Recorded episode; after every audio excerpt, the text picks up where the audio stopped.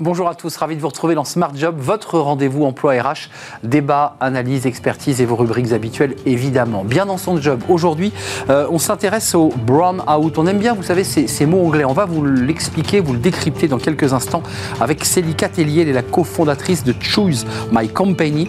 Elle est ancienne DRH chez L'Oréal.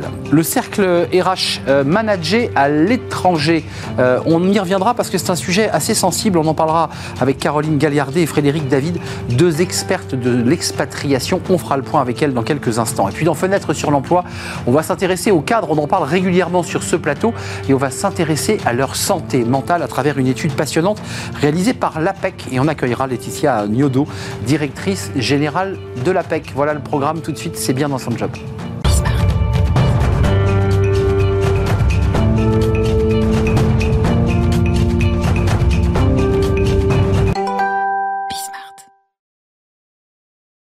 Bien dans son job. Avez-vous entendu parler du brown out? Non, peut-être pas. On va tout vous expliquer justement avec Célica Tellier. Bonjour Célica. Bonjour Arnaud. Ravi de vous accueillir, cofondatrice de Choose My Company.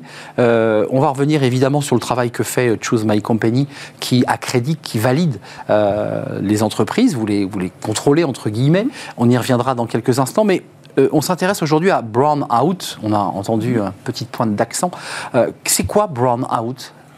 Le brown out, il fait partie de cette famille de, euh, de, de sociaux où il y a d'un un bout, il y a le burn-out, et là, on est dans l'épuisement de par le surinvestissement dans son travail. Très connu, celui-ci. Voilà, très connu, documenté. Euh, le bore-out, et ça, c'est l'ennui.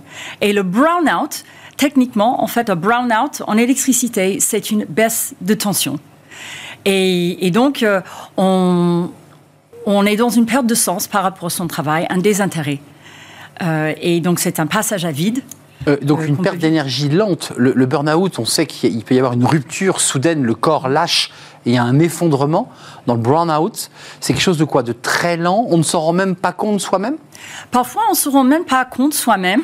Et un jour, on se retrouve avec une sensation où on est coincé entre la nécessité d'avoir un travail, même une sensation d'absurdité des tâches que l'on fait.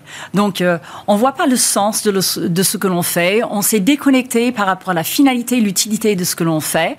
Euh, ça se manifeste aussi par un désintérêt, euh, une déconnexion par rapport au collectif dans lequel on agit. Hmm. Donc on laisse passer les choses et on n'est plus engagé dans, ce que l'on fait. Euh, vous, vous, chez My Company, vous qui euh, accompagnez des entreprises justement pour les accompagner dans, l'organisation, la relation au travail, est-ce que c'est un mot que vous portez? Est-ce que c'est un mot que vous développez? Est-ce que, est que vous éveillez les consciences sur ce sujet? Parce que c'est vrai que c'est un mot un peu nouveau finalement.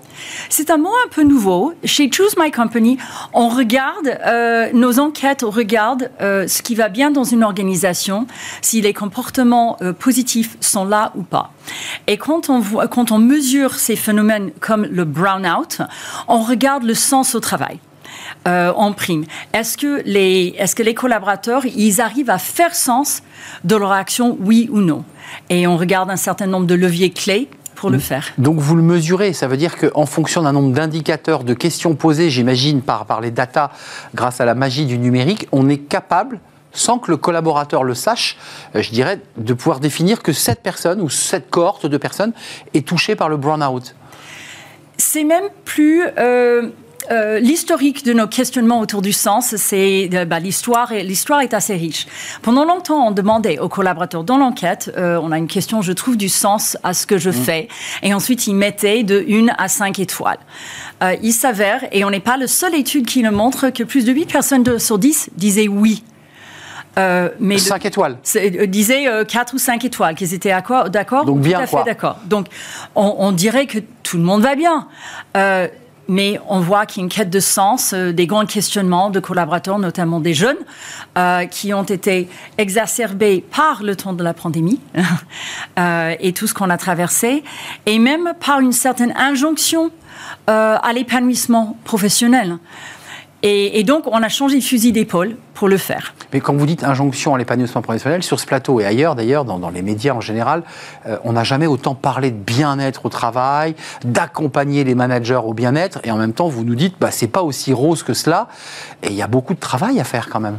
Il y a beaucoup de travail à faire. Je ne dirais pas que c'est pas si rose que ça, mais c'est pas si simple que ça. Mais oui. Euh, alors, avec les huit personnes sur 10, si vous posez la question, est-ce que vous trouvez du sens à votre travail? Beaucoup de personnes vont vous dire oui. Maintenant, si vous êtes une entreprise derrière et vous devez activer ce sens, ça ne répond pas à la question comment est-ce que je fais? Et c'est là où on a changé de méthode. Euh, et donc, au lieu de juste demander à chacun est-ce que vous trouvez du sens, Eh oui. on a créé un modèle où on repartit sur sept leviers. Donc, euh, nos référentiels. précis. Beaucoup plus précis. Et dans nos référentiels chez Choose My Company, on a, euh, on a un questionnaire de 18 questions autour de l'engagement au travail. Et il y a sept questions à l'intérieur qui nous permettent de mesurer, Hmm. euh, d'évaluer, d'explorer ces questions du sens au travail. Et ce qui vous amène à là à dire aujourd'hui, à travers cette, cette Mhm. précision des questions, que en fait, il y a quand même aujourd'hui beaucoup de personnes dans, dans cette situation. Il y a un certain nombre de personnes dans cette situation. Euh, il y a à peu près un tiers des collaborateurs qui euh, n'ont pas tous les voyants ouverts sur le sens au travail. Euh, vous l'expliquez, et avant de nous quitter, parce que c'est un sujet qu'on a traité il y a quelques temps, c'est quoi? C'est les process? C'est le management qui, entre guillemets, est grippé? Qu'est- Qu'est-ce qui se passe? Pourquoi pourquoi il n'y a plus ce sens? Alors, il y a deux leviers du sens qui sont individuels et organisationnels. Pour l'individu, et chaque personne a sa propre réponse à la question. C'est est-ce que j'apprends? Est-ce que j'ai l'impression d'accomplir des choses? Est-ce que je suis utile? Est-ce que je me sens appartenir au collectif? Et finalement, la partie aspirationnelle, est-ce que je suis en résonance avec les valeurs ou le projet de mon organisation? Et ensuite, à côté de ça, il y a des leviers organisationnels euh, que sont la vision, où va le bateau, la confiance en la direction, euh, l'autonomie, est-ce que je comprends comment les décisions sont prises Et finalement, il y a la sécurité psychologique. Est-ce que je suis acceptée et reconnue pour ce que j'apporte et qui je suis et ce qu'on apprend euh, en 2023, on, on, a mené une enquête euh, cette année qui s'appelle Engagement and Impact. On a plus de 100 000 salariés dans plus de 800 organisations qui ont répondu. Ils nous disent que sur des sujets comme le sens de l'accomplissement, l'appartenance, euh, l'adhésion au projet d'entreprise, euh, les voyants sont au vert, ils sont plus sur, que 7 sur 10 à dire ça marche pour moi. Positif. Et là où il faut apporter de l'attention, euh, c'est sur le développement professionnel. Est-ce que j'apprends de ce que je fais euh, et est-ce que je comprends comment les décisions sont prises dans mon entreprise? Merci Sally Catellier d'être venu nous rendre visite. Est-ce qu'on peut découvrir, j'imagine, votre étude dans Chose My Company euh, J'imagine l'étude complète de. de L'étude de... complète, il se trouve sur notre site, euh, sur, le, sur la page d'accueil. Merci de nous avoir rendu visite, cofondatrice de Choose My Company. Merci de nous avoir éclairé sur ce Brown Out. On tourne une page, on s'intéresse d'ailleurs, tout en restant d'ailleurs dans l'anglicisme, aux expatriés qui très souvent manient la langue anglaise pour, euh, pour, pour s'installer dans, dans, un pays. Euh, comment ça marche? Comment on manage lorsqu'on est évidemment envoyé dans un pays étranger, c'est pas toujours simple et on va en parler, c'est le cercle RH et on parle, vous l'aurez compris, de l'expatriation.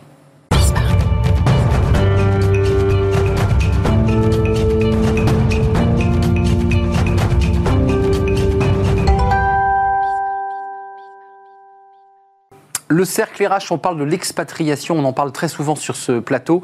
Manager à l'étranger. Alors, ça ne veut pas dire être manager à l'international, c'est-à-dire installé en France, pilotant des, filiales à l'international. Non, manager lorsque vous êtes dans un pays étranger, c'est-à-dire que vous quittez la France pour une destination euh, internationale. On en parle avec euh, nos invités. Euh, Caroline Galliard, ravie de vous accueillir.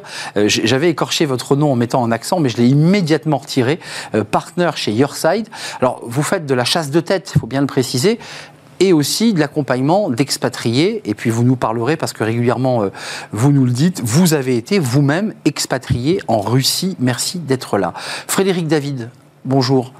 Bonjour. Euh, ravi de vous accueillir, euh, avocate internationale en droit des affaires, euh, spécialiste aussi en droit du travail, et vous travaillez justement avec des entreprises qui euh, eh bien, déploient des managers, des responsables, des cadres dans des pays étrangers. D'abord, un, un, petit mot quand même sur le, cette notion de manager à l'étranger. Juste à travers votre expérience personnelle, est-ce qu'il y a des fautes de goût à éviter?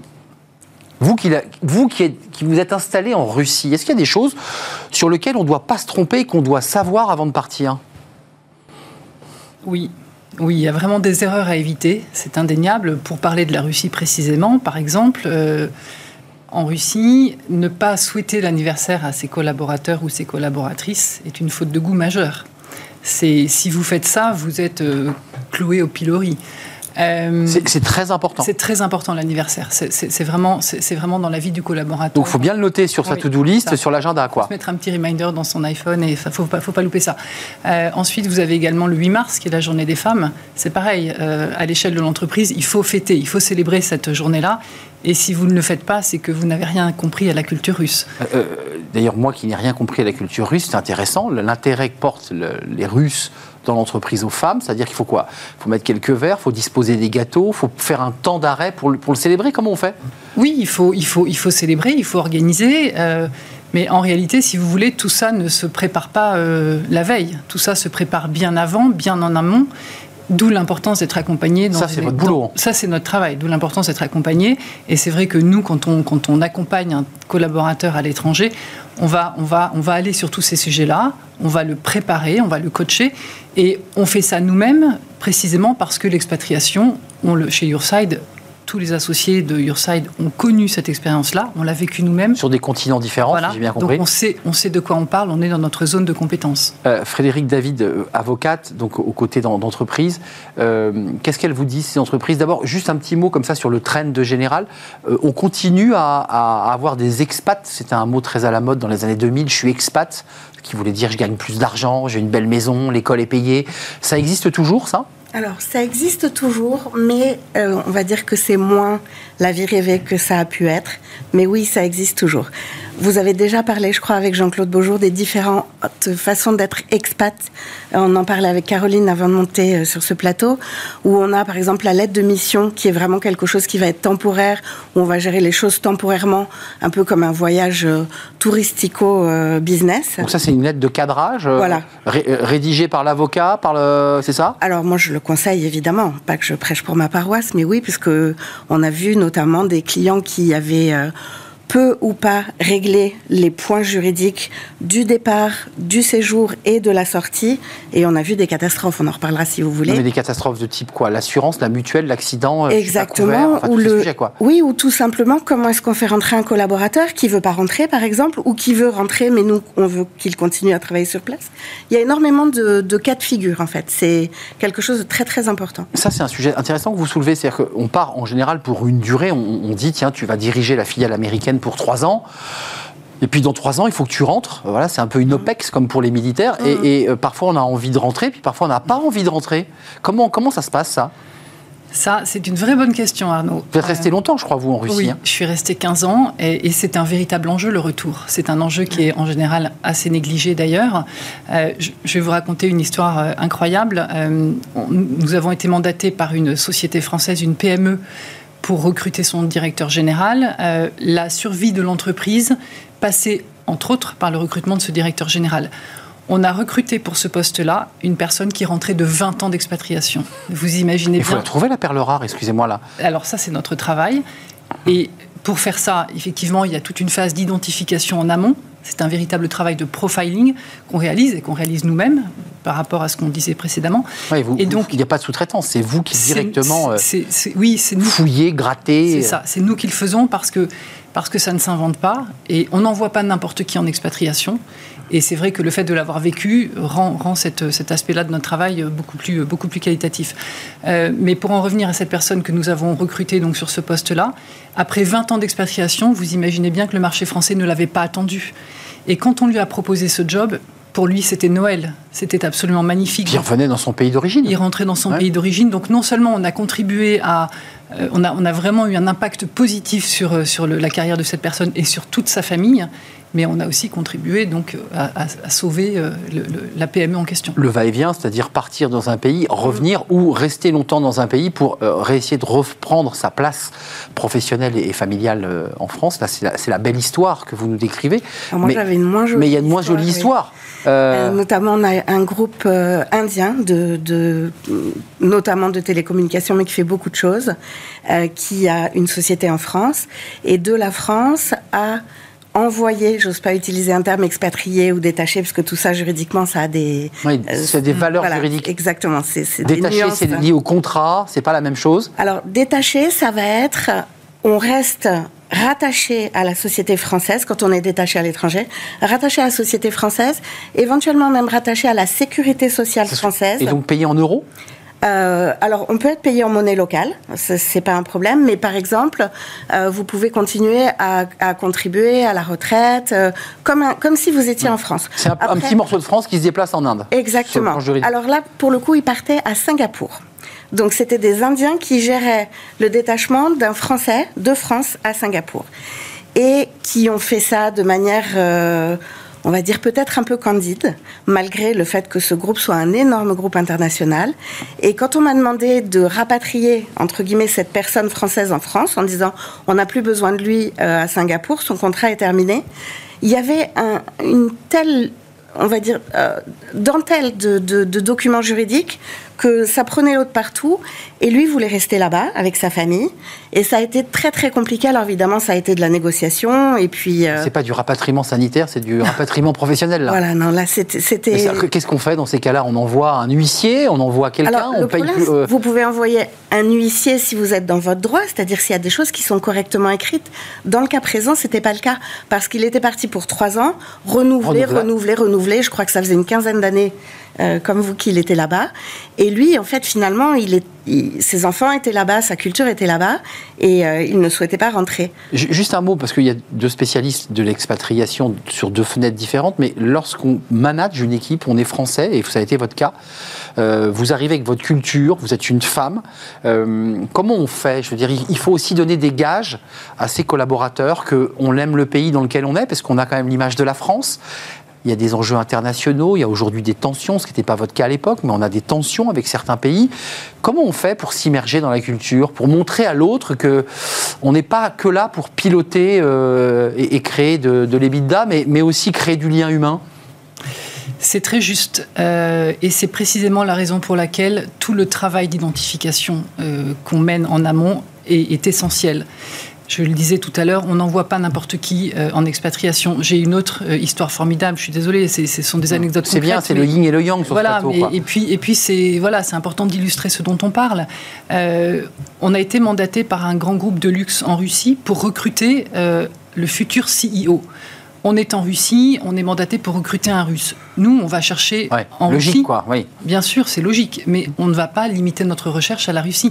On va chercher partout dans le monde on est allé chercher un russe basé à Cork en Irlande, ça s'invente pas, qui travaillait dans une société qui fabrique des téléphones portables. C'est le MI6, hein, Yourside. Hein, c'est ça, c'est des profilers MI6. Et il se trouve que cette personne attendait depuis deux ans que son employeur lui propose un poste en Russie. Il avait laissé en Russie des bah, parents lui aussi, qui Noël, hein. Ah oui, lui aussi c'était Noël. Il avait laissé en, en Russie des parents qui vieillissaient, une fille de 12 ans qui grandissait.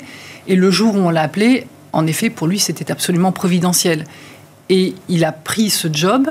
Euh, on l'a accompagné dans ce retour finalement, dans cette impatriation, parce que finalement, il était resté en Irlande tellement longtemps qu'il avait presque un peu oublié comment fonctionnait son pays. Mais tout ça pour dire que c'est vraiment ce travail d'identification et de profiling qu'on fait est absolument clé, parce que si on veut qu'une expatriation soit réussie, en réalité, ça ne se passe pas que au moment où la personne se pose sur le tarmac, ça se travaille en amont. Très en amont, avec le cadre juridique, cette fameuse lettre, ce, document cadre, Alors, oui, soit la lettre de mission, soit le contrat de détachement, soit vraiment à l'extrême du panel, vous pouvez avoir ce qu'on appelle une expatriation, qui n'a pas le sens euh, du langage commun, qui veut simplement dire que vous rompez tout lien. Par exemple, si j'envoie quelqu'un en Russie, de la France, euh, en expatrié, on va rompre tout lien avec la société française et ça sera un contrat local. Avec qui éventuellement. Se développe de plus en plus, visiblement. Oui, bien sûr, parce que c'est le plus intéressant pour les sociétés euh, parce que justement, comme je vous disais, le, doré de, des gens qui avaient énormément, énormément d'avantages n'existe quasiment plus maintenant. Cela dit, euh, ce qu'on fait, c'est qu'on négocie pour eux, euh, soit pour la société, soit pour eux, hein, ça dépend de quel côté on, on se trouve, mais tout ce à quoi on doit penser. Donc, il y a euh, l'agent en quelque sorte de, l'expatrié, quoi. Hein. oui, ou de, la société, Mais parce que c'est très important. Vous disiez le yin et le yang, mais il y a, il y a beaucoup d'histoires qui sont pleines de succès. Pour moi, la recette du succès, à part effectivement de profiler quelqu'un qui est extrêmement bien, de la part de l'employeur, nous, en, tant qu'avocats, on le voit et on les accompagne beaucoup là-dessus, il y a une très grande responsabilité de évidemment de profiler la bonne personne, mais de les former. Vous parliez tout à l'heure de, fêter un anniversaire. Euh, il y a exactement la même chose. Là, en allant pas très loin, simplement en Suisse, euh, on a envoyé des gens en Suisse. On a recommandé au groupe en question de les former. Figurez-vous qu'en Suisse, semble-t-il, dans la formation, on leur apprend qu'il y a les étrangers de l'extérieur, hmm. donc c'est tous les gens qui ne sont pas suisses, et les étrangers de l'intérieur, qui sont les gens qui ne sont pas du même canton que vous. Mm. Et ça, c'est important de le savoir aussi. Parce que... Donc ça veut dire aussi, ce que vous dites là est passionnant, qu'il faut avoir une vraie connaissance, je dirais, culturelle des cantons, du nom des cantons. On en revient bien donc à l'idée qu'il faut s'immerger un peu dans la carte du pays où on va, connaître les monuments, quelques règles de base. On n'arrive pas comme ça en disant bonjour, je suis français et je vais vous piloter. Ça marche pas comme ça. Non, non, ça, ça, ça, pardon. ça, marche pas. Et l'une des choses, je pense, l'un des points clés, c'est l'apprentissage de la langue. On a coutume de dire chez Urside que la première chose à faire quand on part à l'étranger, c'est d'apprendre la langue parce que la langue structure la pensée. Évidemment. Donc si vous voulez, une marque de respect. Bien sûr, premièrement et deuxièmement, si vous voulez comprendre et, comprendre comment les, personnes euh, raisonnent, il faut comprendre leur langue. Donc euh, c'est un point clé. Et par ailleurs, l'autre point essentiel, c'est que pendant la période d'intégration, je pense qu'il y a un accompagnement à faire aussi. C'est la raison pour laquelle nous nous intégrons dans notre prestation un onboarding coaching. Hmm. Notre travail ne s'arrête pas le jour où la personne a signé son contrat de travail. Et pas, sur six mois, voilà, sur un an. Exactement, pendant six mois, on accompagne. Allô, maman bobo, quoi. Exactement, avec un coach professionnel qui va véritablement tenir la main de la personne et, suivre sa, sa période d'intégration, qui est une étape décisive dans, euh, par rapport au, au, succès de la collaboration future. On n'a plus beaucoup de temps, mais c'est très psy finalement cette relation avec le coach là, qui doit lui, cette personne doit lui dire, écoute, j'ai trop froid, la maison est mal chauffée. Enfin, c'est aussi tous les détails de la vie pratique. Oui, les enfants, les enfants, la femme, la femme ou le mari, le conjoint, ou, conjoint ou conjointe. Oui, oui. Euh, enfin, c'est tous ces, c'est ça aussi. Est-ce qu'ils ont le droit de travailler, par exemple? Ça, c'est quelque chose de très important. Quand vous vous proposez un poste à quelqu'un, il faut regarder quel est effectivement son, son entourage euh, personnel, parce que si vous avez un conjoint qui a l'habitude de travailler, qui souhaite travailler, il y a un problème parce qu'il va falloir gérer une recherche d'emploi, pour vous le faites certainement très souvent, pour cette deuxième personne avec le visa qui va bien. Hmm. Et quelquefois, on ne reçoit, voilà, on reçoit un visa que dès lors qu'on s'engage à ce que le conjoint ne travaille pas. Et là, c'est vraiment un engagement familial. Mais c'est un crève-cœur aussi parfois. Bien en, sûr. En réalité, un dernier mot. Euh, en, réalité, c'est un, un enjeu euh, personnel, mais pas que pour la personne qui part. on embarque toute une famille. Donc l'enjeu, il est véritablement euh, familial. Et la qualité des écoles et la sécurité. Je pense à l'Afrique du Sud, qui était un pays qui est mis sur la liste des pays là récemment dangereux. L'Afrique du Sud, c'est un pays où l'économie est, très prospère aussi. Donc c'est aussi tout ça, tout ça doit être mis, en tout cas très cadré, ou pour le moins pris en main par des sociétés comme la vôtre, comme Yourside, et des avocats compétents. Exactement. J'ajouterais qu'en plus de la formation culturelle dont on vient de parler, quand on est manager, on a une responsabilité, on, on engage la responsabilité de l'entreprise. Et on doit avoir aussi une formation culturalo-juridique, c'est-à-dire connaître les règles d'ordre public, savoir ce qui se fait, ce qui ne se fait pas, le temps de travail, la discrimination, les choses comme ça. Parce qu'on n'est pas pareil sur tous les pays. Pardon. Merci à vous, mesdames. Euh, merci à vous, Frédéric David, avocate internationale en droit des affaires, avec cette lettre de mission, bien cadrer les choses. Et merci à Caroline Galliard, euh, partenaire chez Yourside, euh, véritable enquêteur, puisqu'on aura compris tout le travail que vous menez. Et c'est vous qui le faites vous-même, évidemment, qu'on soit extrêmement précis. On termine notre émission avec Fenêtre sur l'emploi, on parle des cadres, peut-être pas des expatriés, mais en tout cas les cadres et leur santé mentale. On en parle, c'est tout de suite.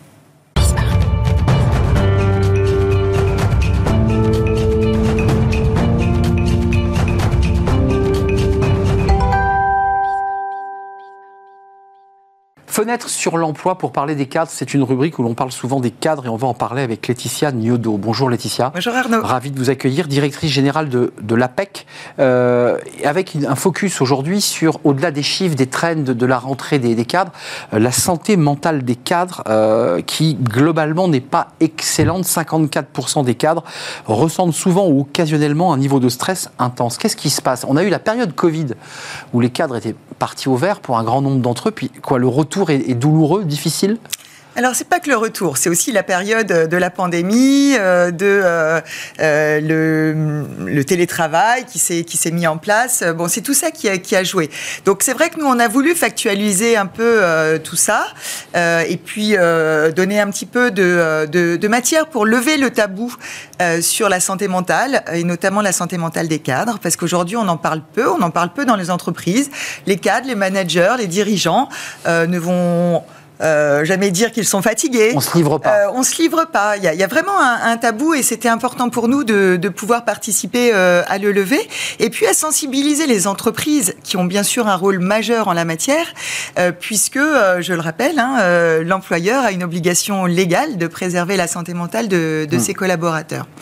Donc, en effet, vous l'avez dit, une majorité de cadres qui ressentent souvent ou occasionnellement un niveau de stress intense Plus de femmes, hein plus de femmes, préciser. sensible- sensiblement plus de 63%. femmes, exactement, contre 49 pour les hommes. Donc, euh, sur quasiment euh, toutes les questions, on repère un écart entre les femmes et les hommes cadres euh, d'environ euh, 10 points, ce qui est assez colossal. hein. On voit qu'il y a vraiment une différence euh, entre les deux. Également, euh, peut-être une différence euh, forte entre les cadres managers et les cadres non managers. Les cadres managers sont également plus soumis euh, à ce stress euh, et à ce sentiment euh, d'épuisement professionnel, puisque c'est aussi euh, plus d'un cadre sur deux euh, qui ressent ce sentiment d'épuisement professionnel régulièrement ou occasionnellement. Donc on voit, pardon, pour reprendre sur votre euh, question, euh, Arnaud, euh, euh, de, de la pandémie, euh, on voit en fait que, au contraire, il y a eu un pic au moment de la crise pandémique et puis de tout ce que ça, ça a entraîné en termes d'évolution des modes de travail, des modes de ouais. relations avec les collègues, avec les collaborateurs ou avec les managers. Et en fait, euh, on est plutôt actuellement sur euh, des résultats qui sont stables, mais donc stables à un haut niveau Très de haut stress. niveau. Voilà, c'est ça qui est intéressant. Le- la source, c'est, en tout cas, c'est ce que disent les cadres, c'est la charge de travail et les délais à respecter, c'est-à-dire qu'on va de plus en plus vite et, et le travail augmente.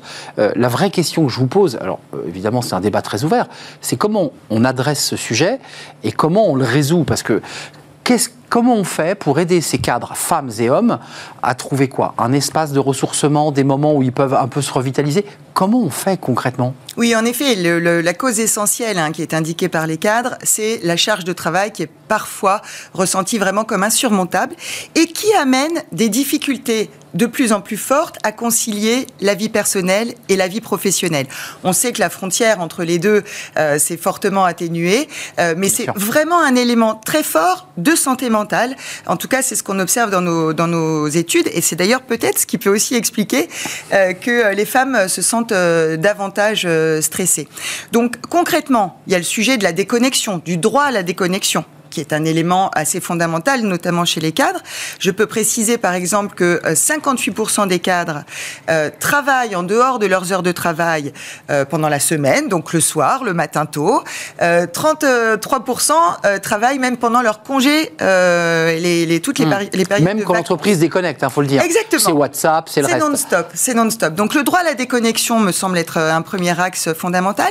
Après, euh, en effet, les leviers des entreprises, ils peuvent être multiples. Ils peuvent être d'abord euh, une sensibilisation des managers, voire de l'ensemble des collaborateurs euh, au sujet de la santé mentale. Il y a des choses qui se repèrent, il y a des euh, modalités d'accompagnement des personnes qui en sont victimes. Donc il y a vraiment des choses qui peuvent être partagées avec, avec l'ensemble des managers ou, ou voire au-delà. Il y a aussi des dispositifs spécifiques qui peuvent être mis en place, comme des lignes d'écoute psychologique, qui permettent à ceux qui en ont besoin de pouvoir, en tout anonymat, en toute discrétion, prendre son téléphone et avoir cet espace euh, d'écoute, de parole qu'on n'a peut-être pas forcément envie d'avoir avec ses collègues ou avec ses managers, par exemple.